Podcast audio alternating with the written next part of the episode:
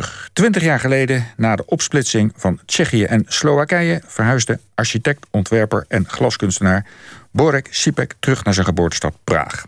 Hij was Tsjechië vlak na de Praagse lente in 1968 ontvlucht en via Duitsland in Amsterdam terechtgekomen.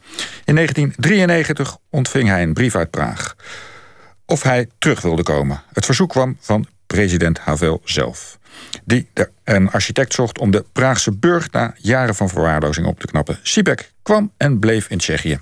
Een portret van een migrant die zich ook na thuiskomst migrant bleef voelen. Programma van Laura Stek, gemonteerd met Perry Kamer. Voor mij een van de mooiste citaten is van Bertolt Brecht. Die heeft gezegd, één keer een migrant te worden is nooit weer goed te maken.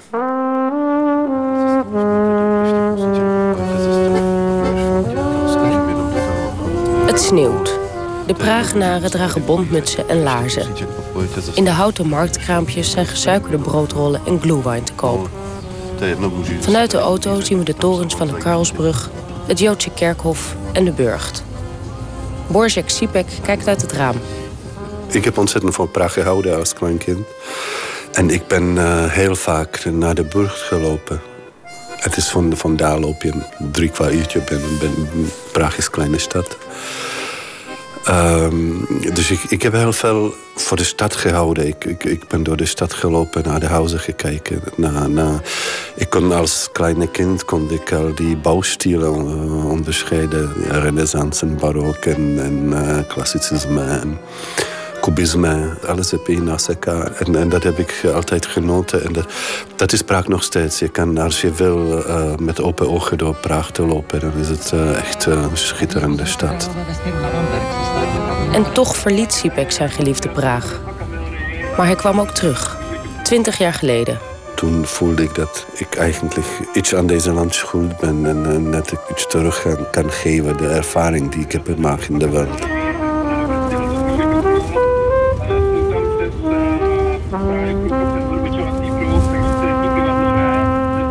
Vanuit het oude centrum waar Sipek nu woont en werkt, rijden we naar de Wijnbergbuurt, de wijk waar hij opgroeide. Ik kom hier nooit. De auto rijdt de brede Moldau over. Het water is onstuimig. En aan de rand drijven een paar witte zwanen. Omdat die rivier door de stad gaat, die deelt het in twee gedeelten. En het heeft wel betekenis in welke gedeelte je woont.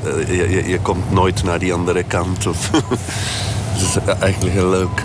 En wat was de goede kant en wat was de verkeerde kant? Of was het niet zo duidelijk? Nee, allebei. Maar dat is, je hebt 2 voetbalclubs. Eén is aan die kant en de andere. Sparta en Slavia. Die kant waar ik woon, die zijn alle van Sparta. En aan die andere kant zijn ze alle van Slavia. Maar ik ben geboren op die andere kant. Dus jij zou ook voor Slavia moeten zijn? Eigenlijk wel. Maar maakt het niet zo, want ik ben voor allebei. In Sipek's oude straat staan voorname 19e-eeuwse huizen in de typisch Praagse pastelkleuren. Er is één huis dat door de renovatie overgeslagen lijkt te zijn. Vieze huis. Niemand knapt het op.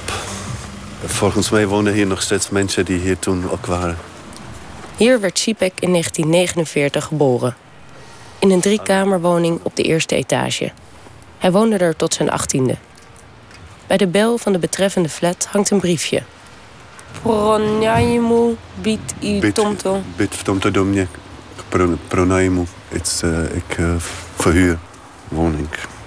Ziet het er nog hetzelfde uit? Ja, het ziet hetzelfde uit, maar daar is binnentuin. En in die binnentuin heb ik 2 bomen geplant en die zijn daar nog steeds. Groot, heel groot. Kastanien. Nu is het een levendige buurt. Met kleine supermarkten, brouwerijtjes en koffiehuizen. Onder het communisme in de jaren 50 was dat wel anders. Het was hier alles een beetje treurig. Ik kan voor zeggen, er was geen enige auto in die straat. Het was helemaal leeg. Toen is die post nog met paarden gekomen. De huizen waren niet zo opgeknapt, die waren al een beetje... Ja, zoals als die of die van mij.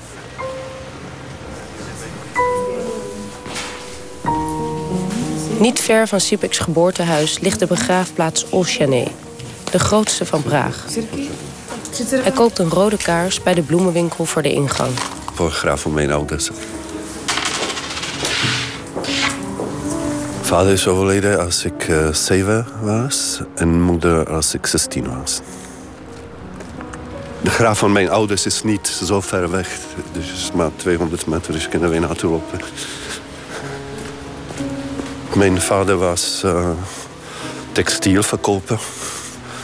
En mijn moeder huishoudvrouw. Mijn moeder was een soort van heel open mens. Mijn ouders zijn in die twee urnen. Mijn vader was in verzet tegen de communisten.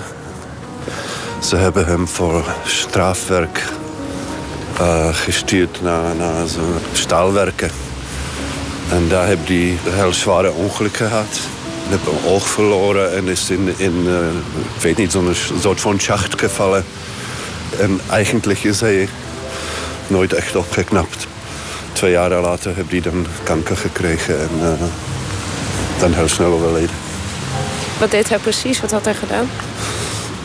In principe niets. Het was die tijd dat je moest niets doen om in ongenade te vallen. Hij heeft ons er niet gehouden en heb dat ergens openbaar gezegd dat de communisten idioten zijn. En dat was genoeg. Zo. Sipek steekt zijn kaars op. De begraafplaats strekt zich uit over een enorme vlakte. Hij wijst naar een steen op het volgende pad.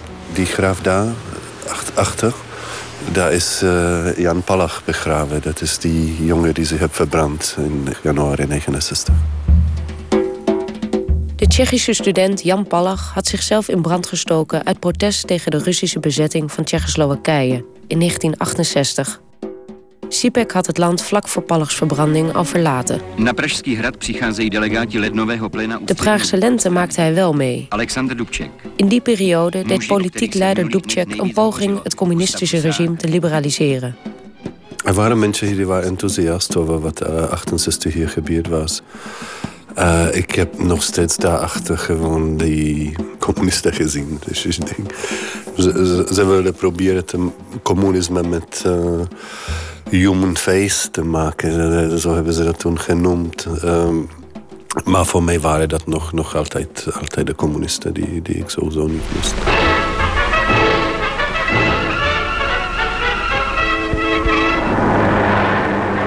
In augustus 1968 valt het hele Warschauer-pact Tsjechoslowakije binnen. Sipek is op dat moment buiten de stad. Hij voert landmetingen uit als vakantiebaantje. Hij stapt direct na de invasie op de trein naar Praag. Zijn wij 's ochtends in Praag aangekomen, heel vroeg. En mochten wij de station niet uit. Die stad was gewoon dicht. Niemand mocht op de straat. Dan hebben wij gewacht tot 9 uur 's ochtends mochten wij pas van de station weg. En dan, het was... Dat was een shock. Dat had niemand verwacht in principe. Dat is over nacht gegaan. Ineens jonge Russische soldaten die niet een keer wisten dat ze ergens aan te zijn dan in Rusland. Ze dachten dat het gewoon een oefening is. Dat niemand heeft hen verteld wat aan de hand is. Die hele Warschau-pact is hier gekomen. Bulgaren waren hier ook, die hebben tegen elkaar geschoten. Bulgaren en Russen. Want ze dachten dat... Contra-revolutionaire zijn. En Bulgaren waren op één kant van de rivier en de Russen op die andere en hebben tegen elkaar geschoten. Belachelijk was het. Sipek besluit dat het tijd is om Praag te verlaten. De belangrijkste reden is dat hij geen architectuur mag studeren, omdat zijn familie niet het gewenste politieke profiel heeft. En die andere kant, ik was wijskind. En het was niet wat mij hier heb gehouden. En ik wilde iets van wereld weten. Dus heb ik besloten om te emigreren. Wat heel leuk was, dat bijvoorbeeld die Tsjechische politie... die heeft onmiddellijk iedereen mijn paspoort gegeven... die paspoort wilde om weg te gaan. Iedereen heeft in principe tegen de occupatie gewerkt. Daarnaast is er nog een visum nodig. Ik heb ergens... een letter van Duitsland gevonden met postzegel van West-Duitsland. En ik heb dan zelf zo'n uitnodiging van gemaakt voor bezoek en daar heb ik meteen paspoort gekregen en ik ben gewoon officieel weggegaan, maar voor een week. Een week zou 25 jaar worden. Sipek laat een oudere zus achter en de glaskunstenaar Robitschek, die hem na de dood van zijn ouders onder zijn hoede had genomen. Niemand wist het. Niemand wist het. De enige mens die wist dat ik nooit weer terug zou komen was Robitschek, die glaskunstenaar die mijn pleegvader was. Eerst gaat Sipek met de trein naar Eggenfeldt in Beieren, waar hij een vage kennis heeft. Hij werkt 4 maanden in een houtverwerkingsfabriek. Daarna vertrekt hij naar het noorden om architectuur aan de Hogeschool van de Kunsten van Hamburg te studeren. Duitsland was echt heel goed. Willy Brandt was de kanselier of Duitsland. En hij heeft gezegd dat alle Tsjechische vluchtelingen hebben recht op stipendium. Dus ik heb studiestipendium gekregen. 300 Duitsmark per maand. Dat was toen fantastisch. Daarnaast werkt hij als nachtwaker om de compressorinstallaties van de net aangelegde metro van Hamburg in de gaten te houden. Dat heb ik 2 jaar gemaakt. Elke nacht daar en overdag in de school. En dan heb ik zoveel geld gehad ineens dat ik naar Amerika kon. En dan heb ik begonnen te reizen. Sipek's talent wordt herkend. Hij ontwikkelt zich tot een succesvol architect en ontwerper, rondt een studie filosofie af en wint in 1983 de Duitse architectuurprijs voor zijn zogenaamde Sipkova-huis. Sipek stort zich daarna ook op de glaskunst. Iets waar Tsjechië van oorsprong onbekend staat. Nový Bor is zo'n centrum van Tsjechische glas. Er zijn verschillende plekken in de Tsjechische Republiek, maar Nový Bor is kan je zeggen, het grootste glascentrum. De Noord-Boheemse stad Nový Bor ligt in een wit glooiend landschap. Sipek heeft hier zijn glasfabriek. In de zogenaamde Eerste Republiek, wat wij noemen, die tijd tussen 1918, dat Tsjechoslowakije was opgericht tot oorlog, was het heel rijke en goedgaande stad. Nový Bor bevat een verwarrende combinatie van houten sudetenhuizen en communistische blokkendozen. Hier waren heel mooie villa's, art deco. En die hebben dat bijna alles afgebroken en de flathouses gebouwd. Dat zijn die oorspronkelijke huizen, zoals het hier uitgezien had. Vanuit de auto geeft Sipek een kleine architectonische tour door de omgeving. Dit is een mooie kapelletje. Dit is een schitterende barokkapelle die van de familie Kinski was. Ook totaal kapot. Die hele straat was zo geweest als je niet ziet. Zulke mooie gebouwen. En hier begint de nieuwe communistische opknapping. Het is niet dat ze in slechte toestand waren. Dit was de rest van het kapitalisme, dus het moest weg.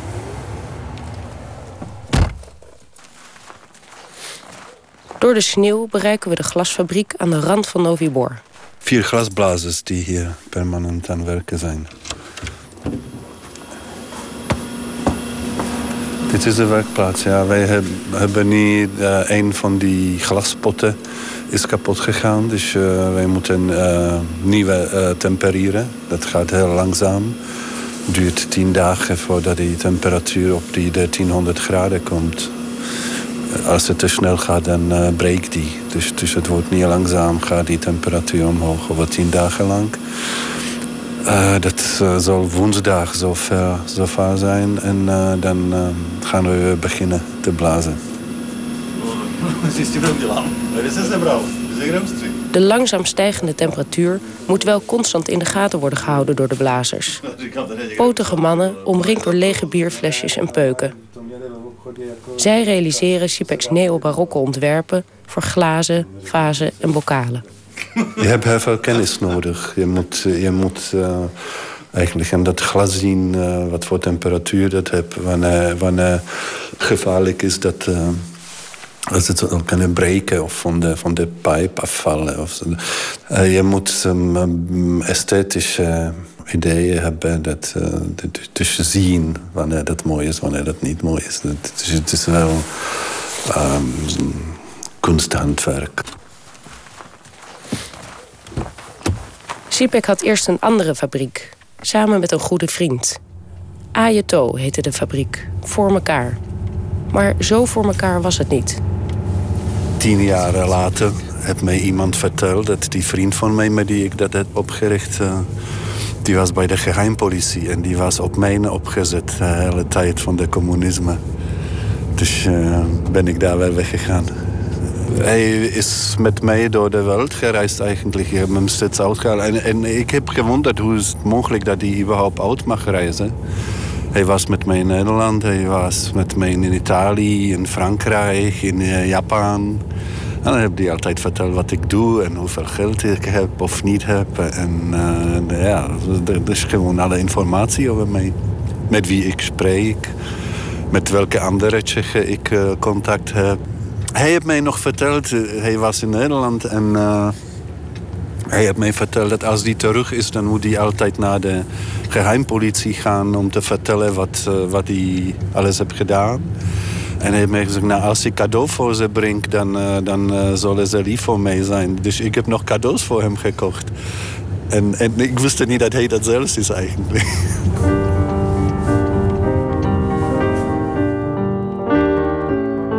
Begin jaren 80 gaat het goed met Sipek's carrière. Naar aanleiding van zijn proefschrift over communicatie en architectuur... gaat hij steeds meer nadenken over wat hij als ontwerper wil bereiken. Het is een heel mooie citaat van Emmanuel Kant about wat is mooi. En hij zei, mooi is dat wat je leuk vindt zonder interesse. En daar gaat het om. Dat is exact, dat zegt alles. Sipek besluit de ratio en de analyse overboord te gooien. Wat kan je doen als ontwerper, als architect om gevoelens bij mensen te ontlokken? En daar heb ik ineens gezien dat ik in Duitsland een foute land ben. Voor alles moeten ze verklaring hebben. Ze moeten ze vragen over waarom heb je dit zo gedaan. En ik wilde niet vertellen waarom ik dat doe. Ik heb hem altijd gezegd, voel jij dat, wat daarin zit? Of voel je dat niet? En dat is het. Terug naar Tsjechië is in ieder geval geen optie. Ik was veroordeeld voor 2 jaar gevangenis. Voor de vlucht. Dus nee, daar had ik geen zin in. Sipek verlaat Duitsland en komt in 1983 terecht in Amsterdam. Een van de redenen waarom ik naar Nederland ben gegaan was Bambi. Zijn eerste vrouw, de Nederlandse danseres Bambi Ude... inspireert hem tot zijn beroemde houten stoeltje... dat later de hele wereld over zou gaan. Zijn idee ontstaat in een bar in Amsterdam-West. Spadamedijk, ergens waren wij 's nachts in een bar. Heel verrookte bar, 's ochtends om 5 uur. Allebei dronken. En ze hebben gezeten en ik wilde nog 2 wijntjes halen. Of Geneva, ik weet het niet. In elk geval, ik ben naar de bar gegaan. En ik heb mij naar haar omgedraaid. En ik heb haar gezien hoe ze daar zit. Net als dansers zitten met die benen breid. En ik heb het gevoel gehad dat ze die stoel niet nodig heeft. Die onder haar is. Dat was zo... perfect, statisch, zo ongelooflijk mooi, die positie. En dat is mij ergens in de hoofd ingebrand. En dan heb ik gezegd dat ik een stoel moet ontwerpen die zo is. Eind jaren 80 staat Sipek met zijn wilderige en excentrieke ontwerpen... op het lijstje van de meest invloedrijke ontwerpers... En in 1991 krijgt hij een solo-tentoonstelling in het Stedelijk Museum. Maar hij kan zijn succes niet delen met andere Tsjechen. Sipek heeft nauwelijks contact met zijn oud-landgenoten. Voor hen was het gevaarlijk. Voor iedereen hier was het gevaarlijk contact te hebben met iemand die gevlucht was. Dus nee. En ik heb ook geprobeerd de Tsjechen die in Duitsland waren... te mijden. Ik kan zeggen dat die vluchtelingen van die tijd... waren 90% economische vluchtelingen. Mensen die achter geld zijn gegaan. En dat had ik nooit zien gehad. Ik ben weggegaan vanwege vrijheid. Vanwege dat ik de wereld wil zien. Die vrijheid wordt de Tsjechen in 1989 teruggegeven... Tijdens de fluwele revolutie op 17 november wordt het oude regime geweldloos omvergeworpen. Ik heb mijn oudste zoon gepakt. Die was toen 4, 5. En ik heb hem gepakt en meteen hier naartoe gegaan. En wij waren hier. En ik heb hem net even. Hij leeft nu in China. En ik heb hem gevraagd: herinner je nog? En hij zei: nee, dat was te klein. Maar ik dacht: dit moet je, die jongen die moet het alles zien. Dat was fantastisch. Hij was zo enthousiast. Wij waren hier op Letna. Dat is ook een heel grote platform. De duizenden van mensen en de protestzangers die verboden waren daar. Sipek denkt er nog niet aan om voorgoed terug te keren. Maar omdat hij in het Westen goede kansen heeft gekregen en die ook heeft waargemaakt, wordt hij bij zijn eerste bezoek al benaderd. Ik was na de revolutie 89 was ik hier en daar hebben mij mensen gevraagd of ik niet professor wil worden aan de academie hier. Toen voelde ik dat ik eigenlijk iets aan deze land schuld ben. En dat ik iets terug kan geven, de ervaring die ik heb gemaakt in de wereld. Dus heb ik ja gezegd en heb begonnen hier te doseren. Sipek wil Amsterdam nog niet definitief verlaten en besluit op en neer te reizen. Maar dan wordt hij opnieuw benaderd. Ik was ook nooit terug naar Praag gegaan als Havel mij niet heeft gevraagd. Dit keer door Václav Havel, de oud-dissident die in 1989 als president van Tsjechoslowakije was gekozen. Many were imprisoned, including playwright Václav Havel. Ik heb hem altijd gevolgd. Het was permanent op Duitse, op Nederlandse televisie dat Havel weer in gevangenis moet gaan. En ik heb die man absoluut bewonderd. They follow all my steps and everything what I do. Havel wil de Praagse Burcht laten renoveren en herontwerpen.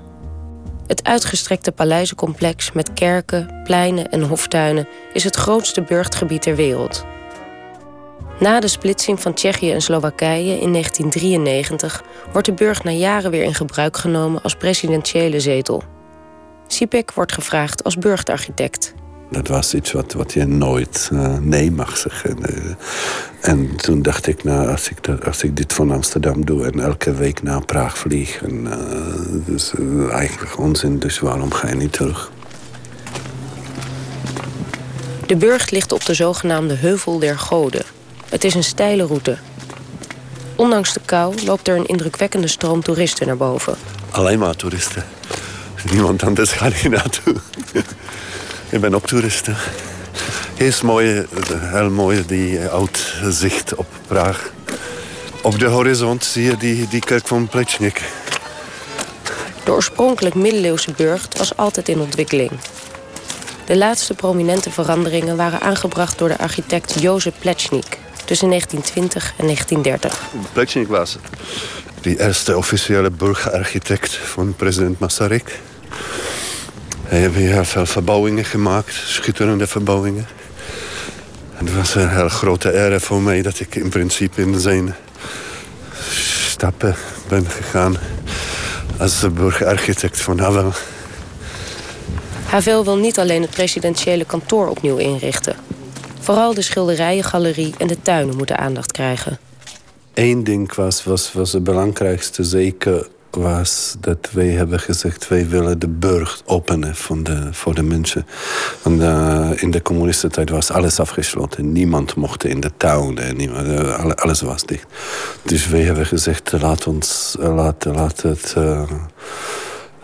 zien dat de burcht is van de nation. Dat is het iedereen hoort en dat het van hen is.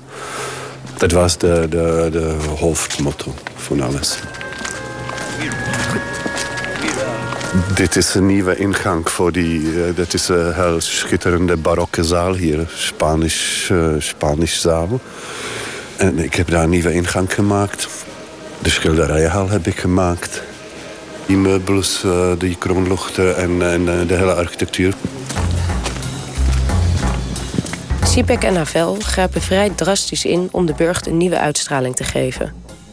In eerste instantie moet Havel nog wel wennen aan Sipeks extravagante stijl. Het is waar, ja. Hij heeft dat gezegd, dat hij eerst maar mee moet wennen. Volgens Sipek lag dat aan zijn bescheiden instelling en achtergrond. Zo'n beetje wat je de oorlogskind noemt. Dat hij alles opgeet van je bord. Dat je nooit iets laat staan. Zo'n beetje zuinig. Voor de Burcht zet Havel die zuinigheid graag opzij. Maar aan zijn eigen huis geeft hij het liefst niets uit.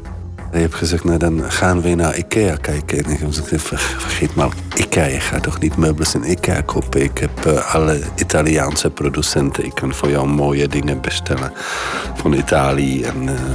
Nee, gaan we naar Ikea. Gedurende het Burchtproject ontstaat er een hechte vriendschap tussen Sipek en Havel. Sipek heeft nog steeds onvoorwaardelijke bewondering voor zijn oude vriend. Hij geeft een voorbeeld dat uitlegt waarom. Ik was in Hradecek, dat is zijn bouwtehuis. Hradecek betekent kleine burcht, toevallig. En wij zaten daar in de tuin. Een heel mooie zomerzondagmiddag. Hebben wat wijn gedronken en ineens kwam een man langs. Achter de hek, buiten. En die man blijft staan en zei: goeiedag, meneer president. En hij is naar hem toe gegaan. En ze hebben misschien 10 minuten gesproken met elkaar. En heel vriendelijk afscheid genomen. Die man is weer weggelopen. En Havel kwam terug naar mij toe en zegt: dit is gek, die man. Het was die geheim politieman die mij hier heeft het leven tot de hel gemaakt. Hebben hem sauken in zijn benzinetank gedaan. En als die is gaan om paddenstoelen te verzamelen, dan hebben ze hem vastgenomen om die paddenstoelen op te eten. En gewoon echt vervelend. En ik zeg tegen hem, en je spreekt met hem gewoon. En hij zei, nou ja, die man heeft gewoon zijn beroep gedaan. En dat was hij wel. Hij was een man die kon absoluut vergeven. Dat is ook die reden waarom hij de communistische partij niet heeft verboden. Daarom, hij was een ontzettend openhartige mens. Havel ligt op de begraafplaats Vino Radi, vlak naast het kerkhof van Sipeks ouders in zijn oude wijk. Dat is een kleine kerk. En hij ligt in de muur van de kerk. Dat is een mooie stuk. Wij hadden kaarsje moeten meenemen. Het is nu iets meer dan een jaar geleden dat Havel stierf. Er zijn een aantal van mensen die hem echt missen. Niet alleen van hier, maar een heleboel immigranten van Amerika. Dus ik mis hem als vriend, maar ik mis hem ook als president. Hij was een geboren politicus. Sipek kwam precies 20 jaar geleden terug voor Havel en de Burcht. Maar het is nooit meer hetzelfde geworden als voor zijn vertrek. Mensen hebben een doel gehad. En ineens was het doel de feiten tegen het communisme. En dat was ineens in 1989 was het weg, verdwenen. En iedereen heeft onmiddellijk begonnen aan zichzelf te denken. Dus die solidariteit die was totaal verdwenen. Die eigenlijke vrijheid wat die mensen hier hebben gekregen was op de gelijke tijd zoiets verloren visie, verloren alles. En iedereen heeft begonnen voor zichzelf te vechten, ieder egoïstisch. Ik herinner me dat ik toen met Havel over heb gesproken hoe lang dat zal duren dat de communisme vergeten wordt en dat mensen weer gewoon normaal zullen zijn. En toen hebben we gezegd, nou, 10 jaren, 15 jaren... En nu is het 25 en dat is nog steeds niet. De invloed op de mensen die de socialisme hebben meegemaakt is nog steeds veel te groot. Sipek denkt erover weer te vertrekken. Ik hoor hier misschien niet. Ik ben hier geboren, maar mij verbindt niets.